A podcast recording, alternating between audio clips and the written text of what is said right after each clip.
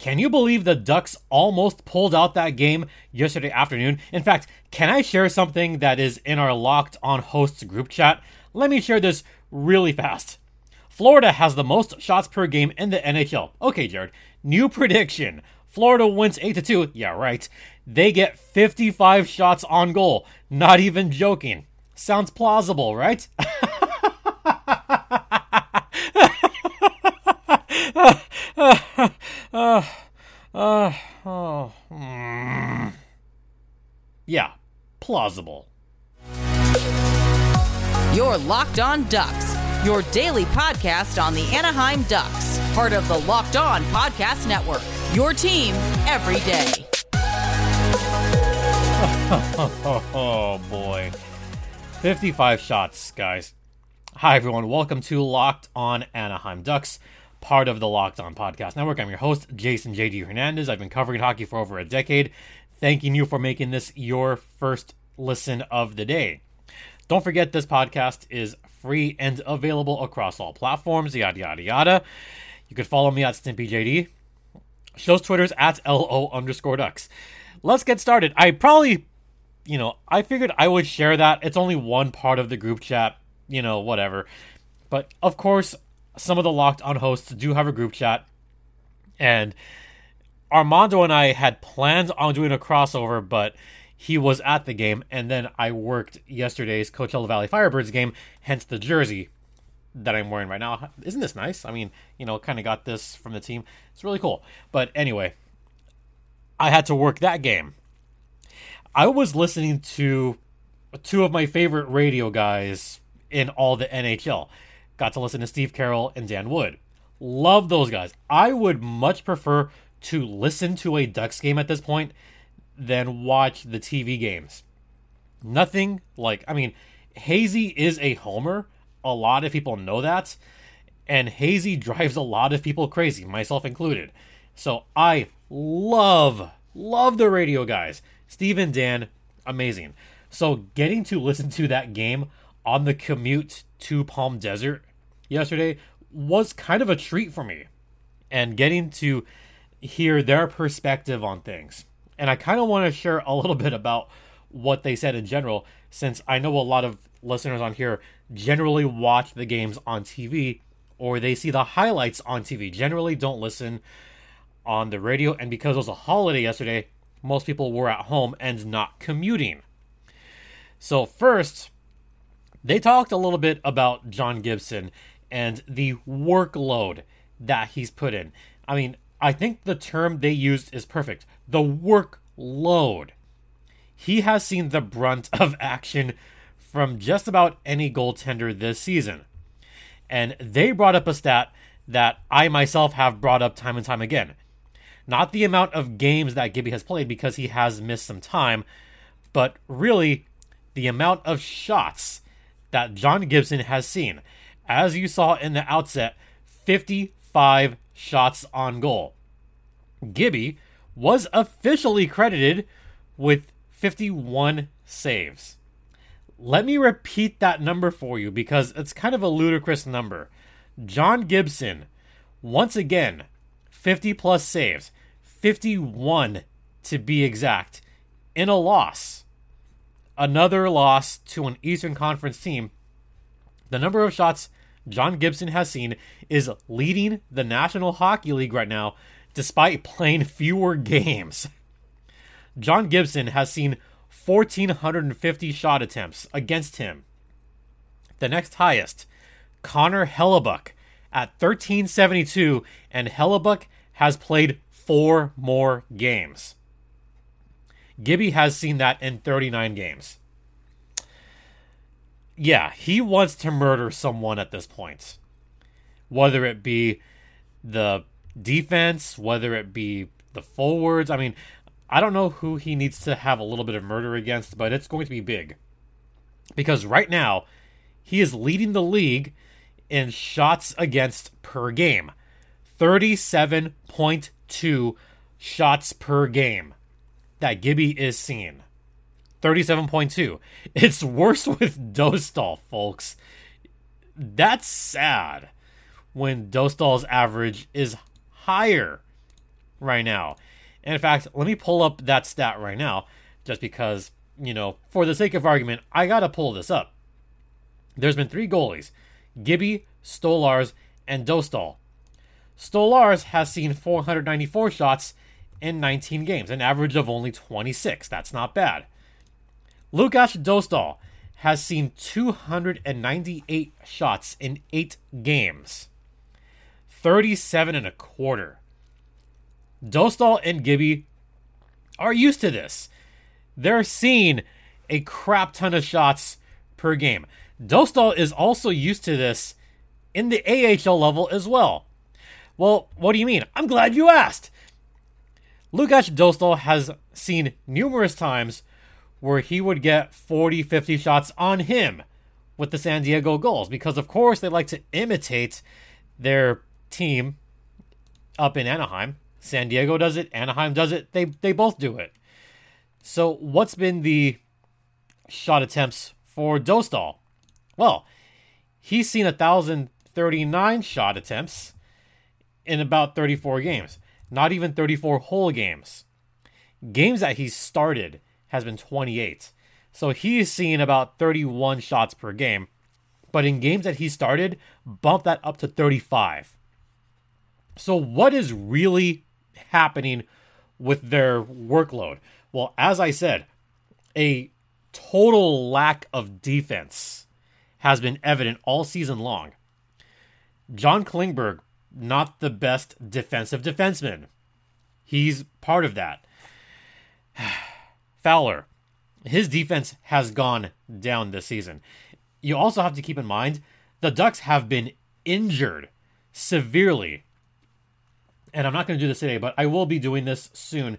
I kind of want to do a breakdown on the importance of Jamie Drysdale, who is not going to be coming back this season. There's been no reports of him skating yet, and at this point, with only seven weeks of hockey left, I don't see Jamie Drysdale coming back, nor should he come back his defense was important for Anaheim. Very important. To lose him was just a travesty. And now we're seeing why. So I think if we have a full season of Drysdale, if the Ducks can get a couple of more defensemen that are capable of blocking a lot of shots, then bring them on, bring them in. Maybe during this deadline, bring in a couple of defensive pieces that might seem lesser for some teams, but could help this Ducks team in the long run. That's what you really want. You want this team to succeed in the long run and make a playoff run. Maybe not next year, but two, three years down the line. You want to see that happen for the Ducks. And the workload is not helping. Gibby Gibby's got to be tired of this. Just the amount of shots he's seen is is tiring. And it is taxing for any goaltender. I think that's one thing that Steve and Dan pointed out is it can be taxing on a goaltender.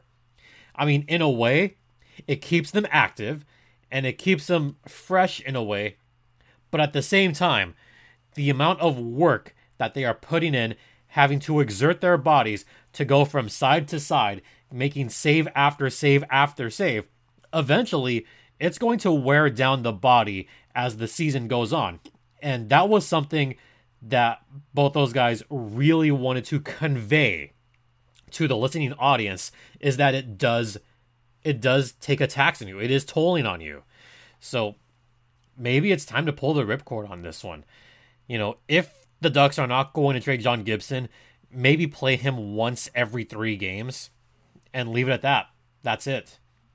Because you cannot do this to John Gibson in his long term as well. You want him to have long term success. So that's kind of my two cents on that. 55 shots. Like like I kind of half jokingly said that in the group chat like watch him get 55 shots. I said it half serious, half joking, not realizing wow, that was actually going to happen. all right. We're going to head to the first intermission. Talk about this game and how it went down. So stay locked in. But first, let's talk about FanDuel, The official sportsbook of TLOPN and the midway point of the NBA season is here, and now is the perfect time to download FanDuel, America's number one sportsbook. Because new customers get a no sweat first bet of up to 1000 bucks back in bonus bets if your first bet doesn't win. Just download the FanDuel Sportsbook app. It's safe, secure, and super easy to use. And you can bet on the money line, you could bet on parlays, whatever you want to bet on. FanDuel has it. It lets you combine your bets for a chance at a bigger payout with the same game parlay. So don't miss out on the chance to get your no sweat first bet of up to $1,000 back in bonus bets when you go to fanduel.com slash locked on. That's fanduel.com slash locked on to learn more. Make every moment more with FanDuel, the official sports betting partner of the Locked On Podcast Network. And please gamble responsibly.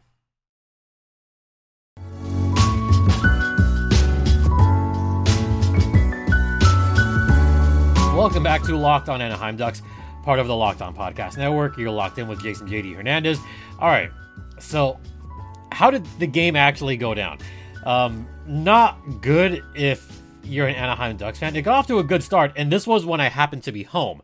So just to kind of peel back the curtain, um, I drive out to Palm Desert to do public address for the Coachella Valley Firebirds, a job that I really love. And getting to do that is a dream. I didn't like that it was a 10 a.m. start because I had to get ready early in the morning, and I purposely got up early so I can actually watch some of the Ducks game instead of having to like get ready during the game. So I got dressed, got ready. I was watching by 10 a.m. and I saw that whole first period. This was some of the best hockey that I've seen from the Ducks for an entire period in a long time, a very long time there were stretches where the Ducks were um, keeping the puck in their own zone for over a minute. This is something the Ducks have not done a whole lot this season is maintain control in their own offensive zone. Generally, throughout this season, they will get a shot or a shot and a rebound, and that is it. And they will have one possession. The puck will be frozen. The goalie will keep it and then they will lose the faceoff. You know, something like that will happen generally for this team. It has been like that for all 57 games. And to see the Ducks actually have moments where they kept the puck, but also kept the puck in when it would get to the blue line, that was kind of promising. I actually thought to myself, if they can do this the entire season, they wouldn't have a negative 90 something goal differential at this point of the season. If they can only maintain puck possession, even if it goes to the neutral zone, but gains possession quickly and gains zone entry right away, they could be successful. That's what that first period was like for the Anaheim Ducks. I mean, I enjoyed that. I enjoyed seeing the likes of Mason McTavish gain entry. We also saw Adam Henrique. Henrique did a great job just keeping control, but also protecting the puck as well. But that's also a veteran move. That's something that the young guys should learn from Henrique is using your frame to protect the puck. And Henrique has got a pretty solid frame on him. So he's good at that. Ryan Strome. Strome did that a little bit. So did McTavish. That was great to see. And then we saw Fowler he did a good job keeping the puck in. And you know who else did a pretty decent job of keeping the puck in? Uh, Beaulieu did decent, but Kevin Shattenkirk, Kevin Shattenkirk did a great job of keeping the puck in the zone. And I know Ducks fans have been generally critical of Kevin Shattenkirk for a lot of reasons, but in in that power play in the first period where Shaddy was out there he kept control. He kept the puck in. And that was something that the Ducks have been missing all season long. And to see Shaddy get that assist on the Frank Vatrano power play goal, chef's kiss. Shattenkirk was one of the guys that made that play along with John Klingberg. Klingberg was good, but this is a point where I need to give praise where praise is due. Shattenkirk was brilliant for that period. And after a Mason McTavish goal, the Ducks were up two to two to nothing in the first period. They were up two zip, and I get a text saying like it's a two goal lead, they'll blow it. Another message saying like two goal lead dot dot dot safest lead in hockey, winky face. Ugh, how right they were. Ugh, can't believe how right that was. Because sure enough, the two goal lead for the Ducks not safe because second period. That's when I get in my car. I hear the Eric Staal goal the first one. I heard the Mark Staal goal. Yeah both Staals got a goal. Woo! so right away it was 2 to 2 going into the third period. Then Dmitry Kulikov.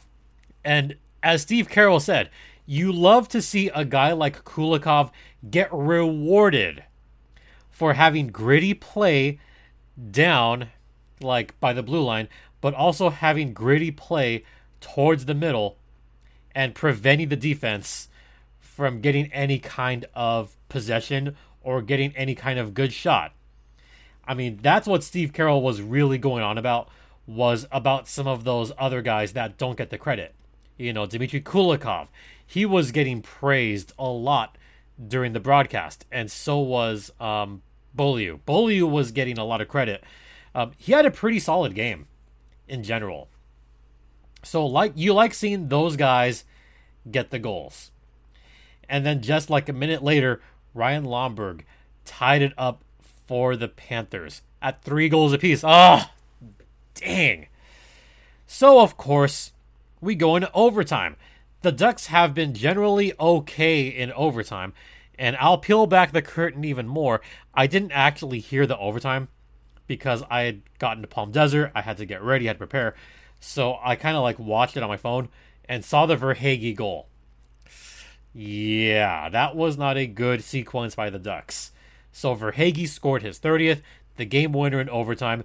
Ducks lose 4 to 3 in overtime, but the good news for fans of the tank is the Ducks only got 1 point and because they only got 1 point, they still have, as of right now, the worst record in the National Hockey League, meaning they have the best odds to get Connor Bedard in this year's NHL draft lottery.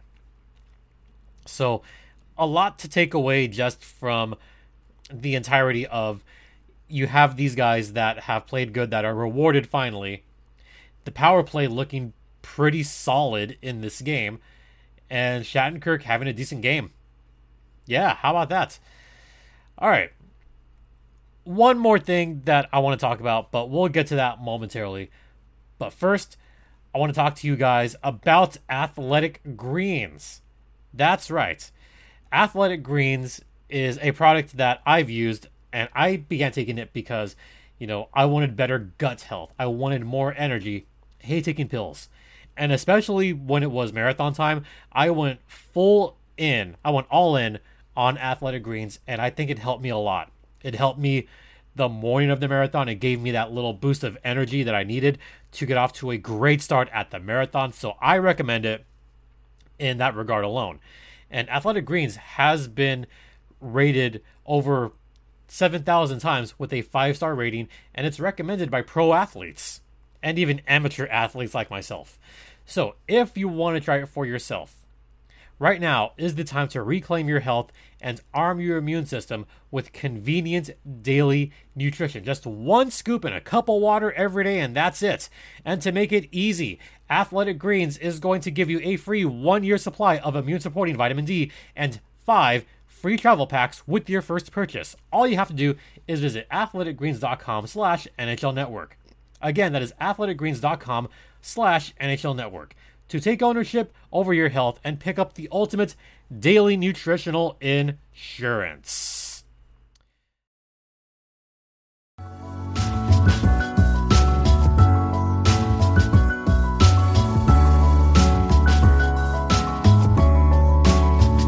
So, before we wrap up this particular podcast, I talked about Shattenkirk, and I kind of want to talk a little bit about just the number of block shots that the Ducks have been getting this season. Not many. Not many block shots. This is kind of, I mean, there's a lot of block shots, but there could be more. The Ducks did have 24 blocks to Florida's 10. And even then, it feels like there could be more. It feels like there could be more opportunities where the Ducks don't get out of the way and let the shots just kind of go past them. And that goes into the missed shot category, which the Ducks have allowed a ton of this season. Maybe not a humongous problem, but definitely an issue for the Ducks in general this season. Not a promising sign. In fact, let me go over the shot attempts on this game because, you know, it was ridiculous. The Ducks had 94 shot attempts. 94 to 45. Yeah, they allowed 94. And the Ducks only had 45 themselves. The Corsi numbers are not good for the Ducks this season. They're getting a lot of block shots, sure, but they're also allowing way too many shots it, it should be more blocks. For me to say that there should be more blocked shots is kind of an understatement. And the Ducks have to do the same thing on the rest of this road trip. I mean, this was probably their best chance to get a win on this road trip. Easily their best chance. Because now they got to go to Tampa Bay and try to rebound from that. Also, the back end of a back to back against the three time defending East champions. Good luck. Then the Ducks have Alexander Ovechkin and the Washington Capitals. This one's going to be tough. That's going to be really, really tough. Also, it was reported that Alex Ovechkin is flying back from Russia today, today, Tuesday. So Ovechkin is flying back as we speak. Uh, the latest report I heard is that he's likely not going to make Washington's next game, which is ironically today against Detroit. That game is in a few hours. I don't think Ovi's going to make that game. I haven't heard any indication that he's going to play tonight. So that means that his first game back after dealing with his father's death will be that Thursday game against Anaheim. Alex Ovechkin is confirmed to miss his fourth straight game tonight. Just just came over. So he's not going to play. He's likely going to return on Thursday. Imagine the emotion that Alex Ovechkin is going to have when he plays for the first time Thursday, more than likely against the Ducks. I can almost guarantee that he's going to score a goal, score a goal for his dad on that game. So I don't see the Ducks winning that game against the Capitals on Thursday. Then they got to play the Carolina Hurricanes on Saturday. Carolina just had an emotional win in their Stadium Series game. They're looking very good. They are the best team in the Met division. They really are the best team. Not New Jersey, not the Rangers, it's Carolina. The Ducks might be able to squeak out one more point on this road trip, and that's it. Maybe. But it's good for the tank, right? It's very good for the tank. So that's what we have coming up. All right, that's going to do it for this podcast. Um, once again, thanks for watching. Don't forget, this podcast is free and available across all platforms, including Stitcher, Spotify, Audacy, Apple Podcasts, Google Podcasts, etc. Uh, also on YouTube and on Amazon Music, so check it out. You can follow me on Twitter at StimpyJD. The show's Twitter is at LO underscore ducks. You could drop me a line by emailing me at lockedonanaheimducks at gmail.com. Once again, thank you all for your continued support. It is greatly appreciated. For Locked On Anaheim Ducks, I'm Jason JD Hernandez saying have a great rest of the afternoon. Please remember to be safe out there, be kind to one another, and ducks fly together.